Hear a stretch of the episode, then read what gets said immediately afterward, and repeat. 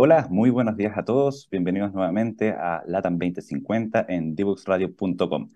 Recuerden que nos pueden seguir en vivo la transmisión a través del sitio web de Divox Radio y también en las distintas redes sociales, tanto de Divox Radio como del 3IE.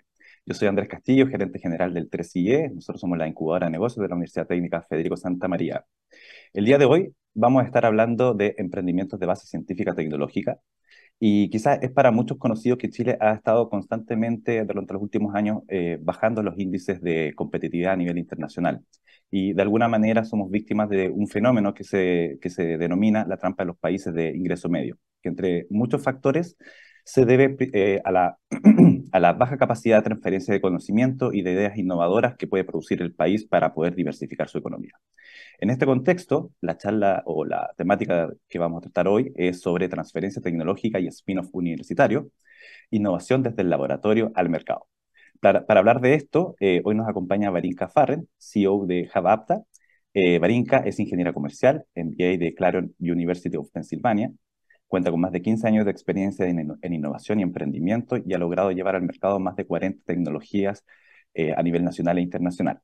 Ha sido reconocida como gestora tecnológica de Chile el año 2016, es conductora del podcast Made in Chile, es miembro también del Consejo Consultivo de EIVA, esta gobernanza regional que tenemos en la región de Valparaíso, eh, también es actualmente presidenta del Consejo de la Sociedad Civil en INAPI y fundadora, disculpen, eh, fundadora de la Asociación de Directoras de Empresas de Base Científica Women Board Up.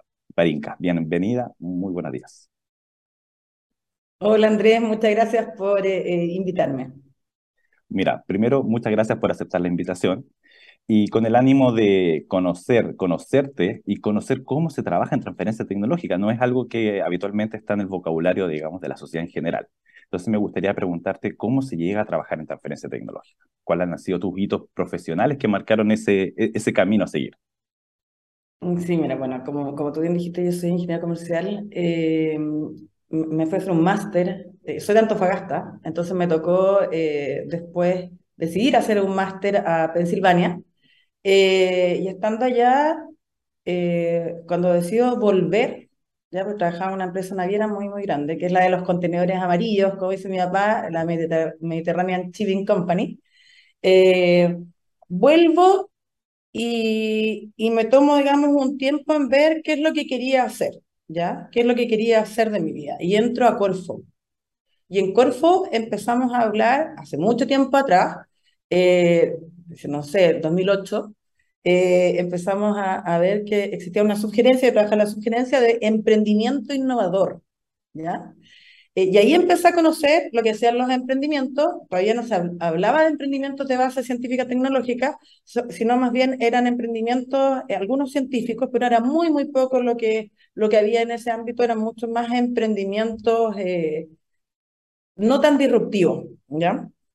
Luego de eso me fui a Andrómaco, seguí por el, por el lado, digamos, de, de, innovación, pero ya desde el punto de vista farmacéutico, era coordinadora de ahí de, del área de innovación, pero sin duda lo que marcó mi carrera en la transferencia tecnológica fue cuando me fui a la Universidad de Chile. Y eso pasa eh, porque estando en Andrómaco, nosotros creamos un fondo, eh, la primera aceleradora de negocios farmacéuticos, con Alberto Rodríguez, que es el de Levita Magnetic, ¿cierto? El emprendedor que ahora acaba de levantar 26 millones de dólares. Eh, con Alex Ellenberger, del fondo Aurus, ¿ah? también, que es como bien, bien reconocido, y Andrómaco. Eh, y le pusimos Pharma Innova. Y en ese momento eh, entregamos 2 millones de dólares, eh, estoy hablando del año 2011, para que los investigadores pudieran llevar o pudieran acercarse a llevar su tecnología al mercado. Y tuvimos varias dificultades porque todavía no existía institucionalidad desde las universidades como para poder recibir ese capital y que realmente, o sea, no existía nada de algún proceso de cómo pudiese pasar de que esta transferencia llegara. Entonces, yo creo que ese es el gran, gran hito de, de transferencia tecnológica porque llegué, creé el área de transferencia tecnológica en la Universidad de Chile, eh, tuve que explicar, digamos, todo lo que se trataba, obviamente lo hice con, con, con, un equipo que ahí estaba, y después de eso pasé ya al hub, en donde hacemos transferencia tecnológica, emprendimiento de base científica tecnológica y todo lo demás. Sí, pero de alguna manera este, eh, estos cargos son, hay un aprender haciendo, porque nadie te prepara para esto. Y al final, ¿cómo, tú, ¿cómo tú vas adoptando metodologías, conocimientos? ¿Es, es lo que te tocó hacer como camino al andar? Eh, ¿O, o cómo, cómo, lo lograste?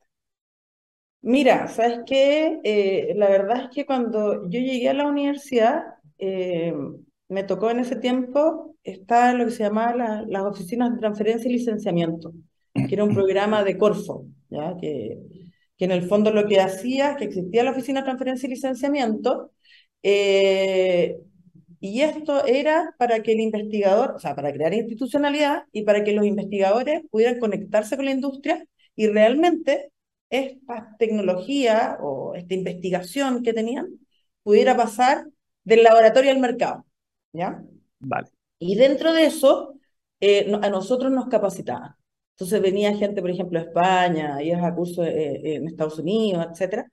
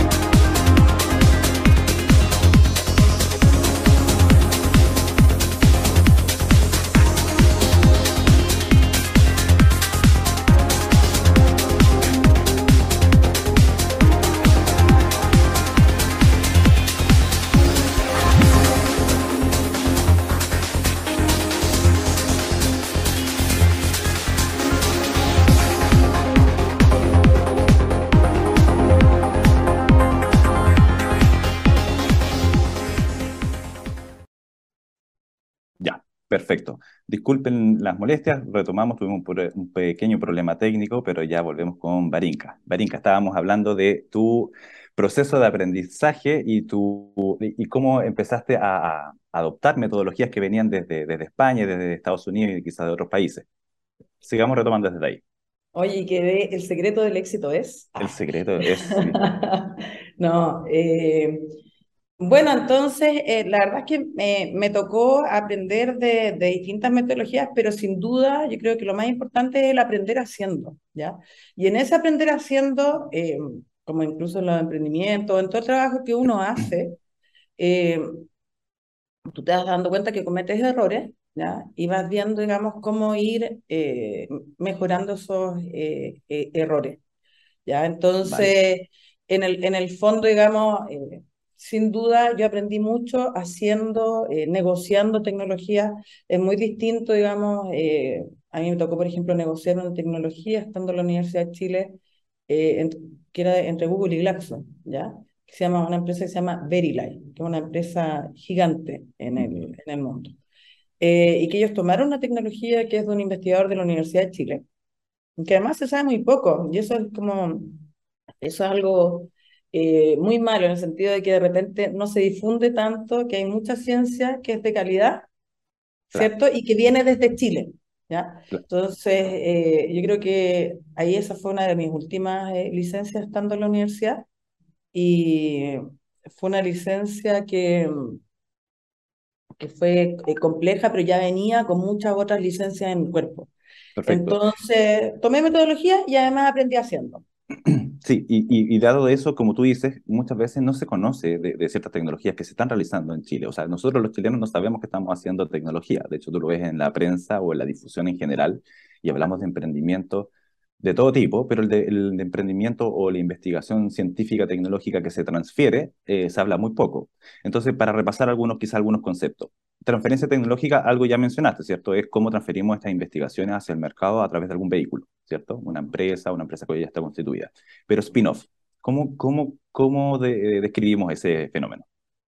Mira, el spin-off, antes, antes de eso, Andrés, algo que se me quedó en el tintero en la, en la pregunta pasada es que tú dijiste que esto es un oficio, ¿cierto? Y tú estás en lo correcto. A, nosotros no nos preparan para ser expertos en o, trabajar en transferencias tecnológicas, ¿cierto? Ni menos en incubadora. O en incubadora, claro. Y hay un registro eh, internacional que se llama RTTP, que es Register Technology Transfer Professional, que es una certificación que dice que tú tienes el mínimo, o sea, o, cuentas, digamos, con las condiciones como para poder eh, hacer transferencia tecnológica. Y eso es algo que hay pocos profesionales en Chile que lo tienen y que es muy importante, digamos, que se vayan certificando, eh, porque en realidad yo, te, yo cuento con esa certificación y es, y es una certificación en el Fondo Internacional. Eso es como para cerrar el, el, el bloque anterior que se me había quedado ahí en el tintero, ¿ya? Vale.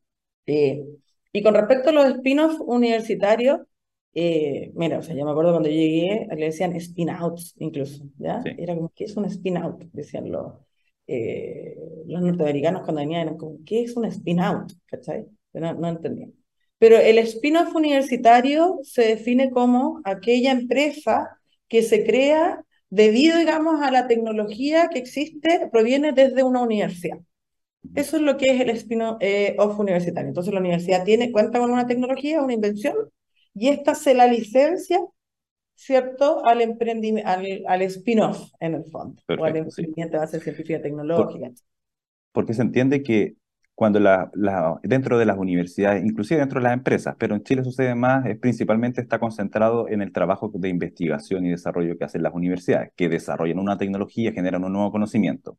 Claro. Pero de ahí a que esté disponible hacia la sociedad, hacia el sector productivo, eh, hay todo otro mundo. Y ahí es donde yo te pregunto, ¿qué recomendaciones crees tú que debería, podrías dar a los investigadores que están realizando esos nuevos conocimientos y que desean efectivamente transferirlo a la sociedad. ¿Qué considerar? ¿Cómo encontrar el problema? Porque esto debe solucionar un problema real. Claro, mira, lo primero es que eh, yo creo que efectivamente tiene que tener una mirada real, ¿ya? Una mirada en el fondo de que solucione un problema eh, y que tú, te, tú hagas una hoja de ruta en la cual tú veas eh, hasta dónde llega la universidad y después cuándo necesitas salir. Y cuando sales, ¿cierto? Cuando esta tecnología sale ya de la, de la universidad, eh, a través de, de que si un vehículo de emprendimiento y este vehículo de emprendimiento en el fondo necesita eh, una persona que se haga cargo de él y que quizás no va a ser el mismo investigador y que está bien, ¿cierto? Eh, o puede ser, digamos, a una empresa existente. Si es a través de un emprendimiento, se debe entender que generalmente necesita levantar capital, ¿cierto? Necesita crear redes de logística, un montón de regulación, etcétera, y, tener un, un, aprendizaje muy, muy nuevo con respecto, digamos, a lo que es eh, formar una empresa, ¿ya? Y una empresa que tenga un flujo de caja que no dependa, digamos, de subsidios. Correcto, y que tampoco dependa de la universidad, porque si no se termina siendo un Tampoco dependa de la universidad. Claro, entonces desde ese punto de vista, eh, y considerando que cuando se desea hacer transferencia tecnológica mediante el método del spin-off, eh, finalmente hay una serie de capacidades o recursos que están involucrados. ¿Tú crees que existen algunas brechas eh, en el proceso de generación de spin-off? ¿Tenemos las capacidades en nuestro ecosistema nacional para hacer eso? ¿Qué, qué nos falta? A, nivel de los equipos también están los recursos públicos, los subsidios, digamos, el capital privado. ¿Cómo lo ves tú? Mira, primero yo creo que eh, en la universidad siempre ha estado, como digo, yo trabajé además en, en, en la Chile, el, problema que nosotros teníamos en, en ese tiempo, ¿ya? Es que muchas veces los investigadores, como se creen dueños de, de su idea, en el fondo de su investigación, eh, ellos dicen, bueno, tu licencia, tu universidad, licenciamela a mí, pero casi dámela gratis porque en realidad es mía y vienen sin un plan de trabajo, sin una estrategia clara, eh, sin, digamos, tener en cuenta que para crear una empresa eh, tienes que eh, dedicarle mucho tiempo. No es un tiempo, una horita, ¿ah? etcétera. Entonces tienes que ver cuáles quién va a ser parte del equipo, ¿cierto? Si va a tener, digamos, algún tipo de vesting para mantener gente que sea eh, o en el fondo le vas a entregar acciones, ¿cierto? Participación dentro de la empresa, claro, como para que esa persona se quede, etcétera, cómo vas a pagar los sueldos, bla, bla, bla, cómo vas a levantar eh, no solamente financiación pública, sino también financiación privada, porque hay que preparar un deck comercial, con qué actores te vas a articular, etcétera, etcétera. ¿ya? Entonces yo creo que el primer gran problema es ese, que muchas veces eh, los investigadores se creen dueños de la idea y no existe un procedimiento claro de quién negocia. Entonces, eh, para la persona que está eh, de contraparte, en la universidad, es difícil negociar con un académico porque está ahí como... Es, es complejo. ¿ah? Es, complejo, sí. Es complejo. Entonces, y tiene un plan, de repente. Entonces, esa es la primera brecha, yo creo, que es que eh, de repente esto, estas oficinas, las oficinas de transferencia y licenciamiento tienen que solicitar estos planes, ¿ya? Eh, y realmente también tener el poder de decisión de que si no es la forma correcta hacer el spin-off con el investigador, quizá incluso puede ser a otro emprendimiento o puede ser a, través de una licencia, ¿cierto? Aunque los emprendimientos en el fondo ahora em, es algo que además está súper de, eh, de moda y nos hemos dado cuenta que retorna más que una licencia, ¿ya? Pero eso yo creo que es la primera brecha. La segunda brecha es que cuando tienes un, un emprendimiento, en el fondo te falta equipo. Entonces el, investigador no es el CEO, ¿ya? A veces no es, no es incluso el vocero, porque no tiene, no tiene la, tiene muchas capacidades, ¿cierto? Conoce muy bien su investigación para trabajarla en el laboratorio, pero no necesariamente para levantar capital, ¿cierto? Y, y yo me imagino, a nosotros nos pasa, o sea, trabajamos con universidades y siento que lo que nos pasa es que les cuesta pensar que la tecnología después se transforma en un producto y en un servicio. Y eh, como todos sabemos, los clientes están súper empoderados, entonces el, el, producto, el servicio se tiene que mantener. Hay un proceso productivo que no vemos al académico a cargo de eso, vemos eh, eventualmente un equipo de profesionales gestionando eso. Las cadenas de suministro, abastecimiento, distribución, la venta, como mencionaba, y también la postventa, porque hay que hacerse cargo también de, la, de, los problemas que pueden ocurrir en términos de reparaciones. Pero ¿Cómo, ¿Cómo, finalmente ves la, el modelo de trabajo de, desde la universidad, entendiendo que el académico es investigador? La idea es que siga trabajando en la universidad, no es que se vaya. Entonces, ¿cómo sigue prestando, eh, cómo se mantiene la relación universidad-empresa en el caso exitoso de un spin-off? Claro, es que incluso se podría ir en, en, alguna, en algún momento, si él lo decidiera, si tiene el mindset eh, de realmente eh, salir y, y crear la empresa Mira, a mí me gusta mucho el caso de Cipedi, ¿ya? Que es este robot de, de las góndolas y todo, en donde hay, está, digamos, el investigador, que es un investigador de la Católica, que sigue investigando, ¿ya?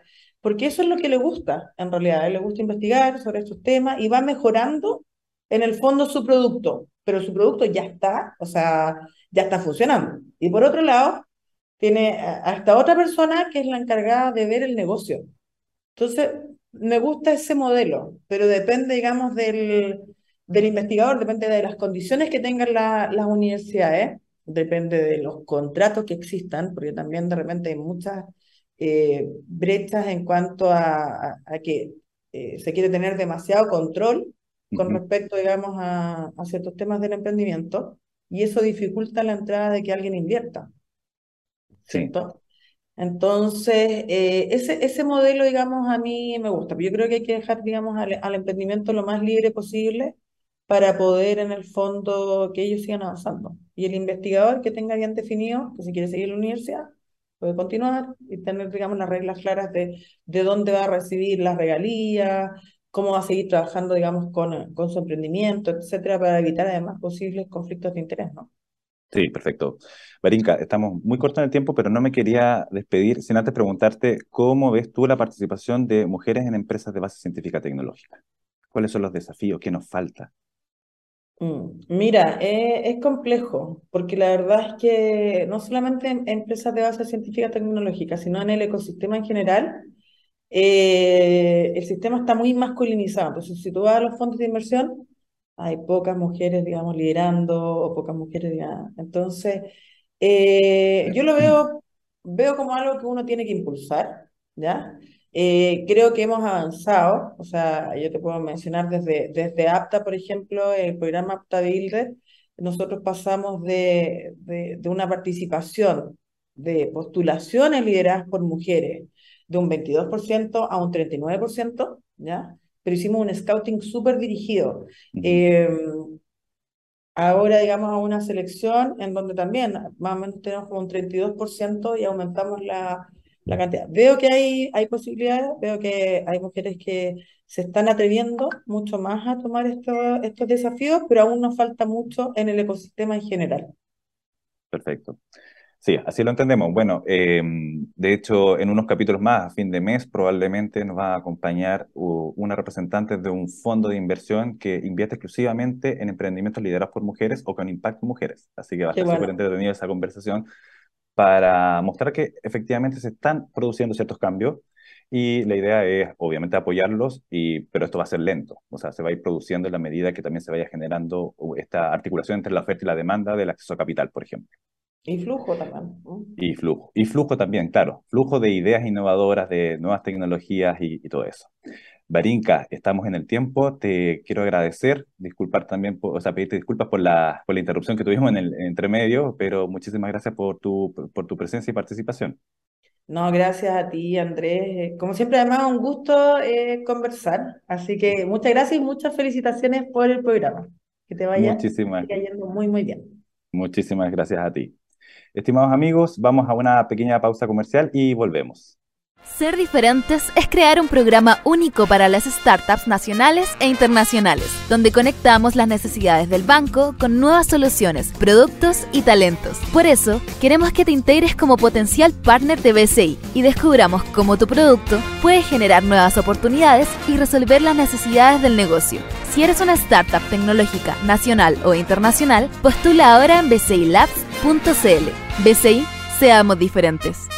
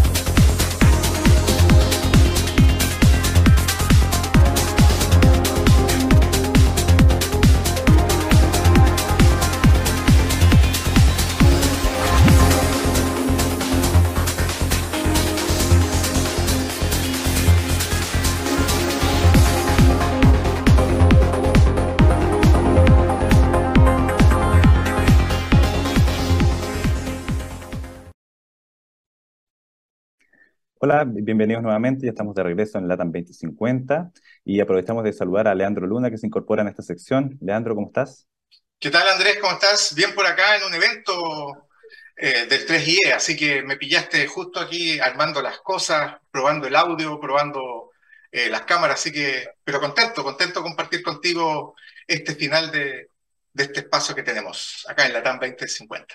Sí, bueno, como te estamos siempre en constante movimiento y bueno, sobre el bloque anterior, eh, estábamos hablando sobre emprendimientos de base científica tecnológica. Eh, tú has tenido experiencia porque te toca coordinar uno de nuestros programas, nuestro programa de preincubación que llamamos Conecta 3. Eh, respecto a eso, ¿cómo ves tú, cómo, cómo ves el emprendimiento de base científica tecnológica que nace desde las universidades? Sí, ahí la, verdad yo, desde mi punto de vista personal, tengo un punto de vista crítico porque eh, fíjate que en, la universidad muchas veces parte eh, todo esto del emprendimiento de base científica tecnológica, pero no con una muy buena aproximación al mercado. Eh, justamente el, programa Conecta 3 que, desarrollamos es justamente para que los emprendedores tengan ese contacto, ese feeling con el mercado, para que puedan precisamente entender bien cuáles son las necesidades y que de ahí puedan empezar con toda esta investigación, todas las validaciones respecto a lo que quieren crear como solución.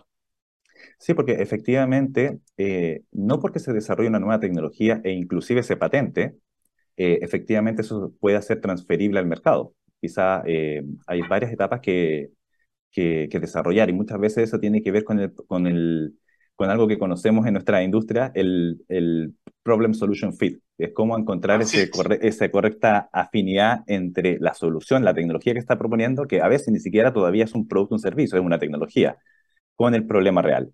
¿Alguna recomendación tú, Leandro, que puedas dar respecto a ese proceso? Bueno que se acerquen al TDI, a lo mejor no viene muy de cerca la recomendación, pero lo importante, hay muchas herramientas, Andrés, que están disponibles en Internet que nos permiten eh, hacer esa aproximación al mercado respecto a, las creaciones, a las soluciones que los emprendedores tienen. Eh, yo creo que eh, como, como consejo es fijarse bien o tener mucho perspectiva del cliente al que queremos atacar. Sí, y bueno, y de respecto a eso, eh, nosotros creemos que de alguna manera esto funciona bajo la lógica de, del método científico, y sobre eso uno define ciertas hipótesis, hipótesis de la propuesta de valor, y que la invitación a todos los que estén desarrollando emprendimiento en general es que sean capaces de salir a validar esa hipótesis. Y la validación no se hace con, con sus pares, se hace eh, efectivamente con el segmento de clientes que identificó. Así es. Eh, Leandro, oye, y con respecto a este tema de trabajo de validación y esa y esas conversaciones que se tienen que hacer con, los clientes. Eh, ¿Alguna recomendación especial en, en, ese punto? Principalmente eh, caracterizar bien al cliente. Eh, primero, encontrar el, el, segmento apropiado y después caracterizar bien al cliente. quizás con el buyer persona, una buena herramienta para poder saber en profundidad muchos aspectos, no tan solo aspectos técnicos del cliente, sino que también aspectos emocionales que, que déjame decirte que son bastante eh, importantes al momento de que se genere la venta. Muchas de las ventas son, eh, en, términos emocionales, más importantes que a lo mejor algunas otras circunstancias. Más que las características técnicas a veces. Exacto. Sí. De hecho, eh, me tocó conversar hace ayer nomás, solamente estamos hablando de emprendimiento tecnológico y cómo impactaba eso en el área de salud. Y el cliente no se define solamente como la empresa que va a comprar. Hay distintos niveles en tomadores de decisiones que ocurren dentro de la empresa. Eh, me pasaba con, este ejemplo de ayer, em, que tú puedes tener una contraparte que puede ser, por ejemplo, el área de innovación, puede ser eh, la contraparte de abastecimiento quizás de esa empresa, pero quizás te encuentras con eh, la etapa de implementación y te encuentras con el equipo TI, que por ejemplo puede generar un, rechazo eh, la instalación porque obviamente le cambia las condiciones. Entonces ahí la invitación es a definir cuáles, cuáles son los distintos segmentos dentro de los clientes, porque algunos son una capa de usuario, otros son tomadores de decisión, otros son los que procesan la compra, hay temas de negociación por respecto a, estrategias comerciales. Entonces, la verdad es que hay que hacer un gran doble clic respecto a lo que es la validación de, la tecnología y del modelo de negocio. Porque Así es. Para que funcione el emprendimiento tiene que validarse el modelo de negocio, ¿cierto? Así es. Leandro, oye, ¿alguna novedad que tengamos respecto a Conecta 3 pronto? Eh, ahora en septiembre, fines de septiembre, ya lanzamos la convocatoria para que estén atentos en www.3ie.cl, la sección convocatoria, que vean eh, las bases, que se puedan inscribir y que puedan participar del, programa, así como los otros programas que estaremos desarrollando de lo que queda de este año eh, para que también estén informados todos los emprendedores de Chile. Perfecto. Eso es una convocatoria, por si acaso, abierta para toda la comunidad a nivel nacional, así que está orientado en etapa de preincubación eh, para apoyar emprendimientos de innovadores y también de base científica tecnológica. Y Leandro, ¿qué podemos adelantar para la próxima semana? Que también tenemos... Y, hablando de base científico-tecnológica, eh, la próxima semana voy a estar eh, con dos invitadas, Valentina Veloso y Camila Cárdenas. Ellas son del proyecto Yanku y han desarrollado una, a través de microorganismos, el tratamiento de aguas grises. Y ya eh, tienen un proyecto eh, bastante desarrollado, hubo harta investigación al respecto, eh, que tuvieron que lograr ellas, ya son biotecnólogas y ya están con un producto que pudiesen incorporarlo a las casas, quizás a, departamentos. y créeme que con esto de la sequía es un, proyecto que sin duda está, va, va, a tener mucho, mucho impacto. Perfecto. Bueno, para la próxima semana entonces la invitación es a conectarse en divoxradio.com. Vamos a despedir a Leandro y no, por eso también a despedir yo. Y nos vemos la próxima semana y recuerden que nos pueden ver en vivo en el sitio web de divoxradio.com y también ver las cápsulas de audio en, las distintas redes sociales y, plataformas en Spotify y SoundCloud. Así que nos vemos la próxima semana. Leandro, y si quieres cierra tú. Muy bien, no, en punto el día eh, próximo jueves a las 9 de la mañana estamos conversando con estas dos grandes invitadas. Así que los lo esperamos. Perfecto. Muchas gracias. Muchas gracias a todos. Un abrazo. Gracias, que estén bien. Chao, chao.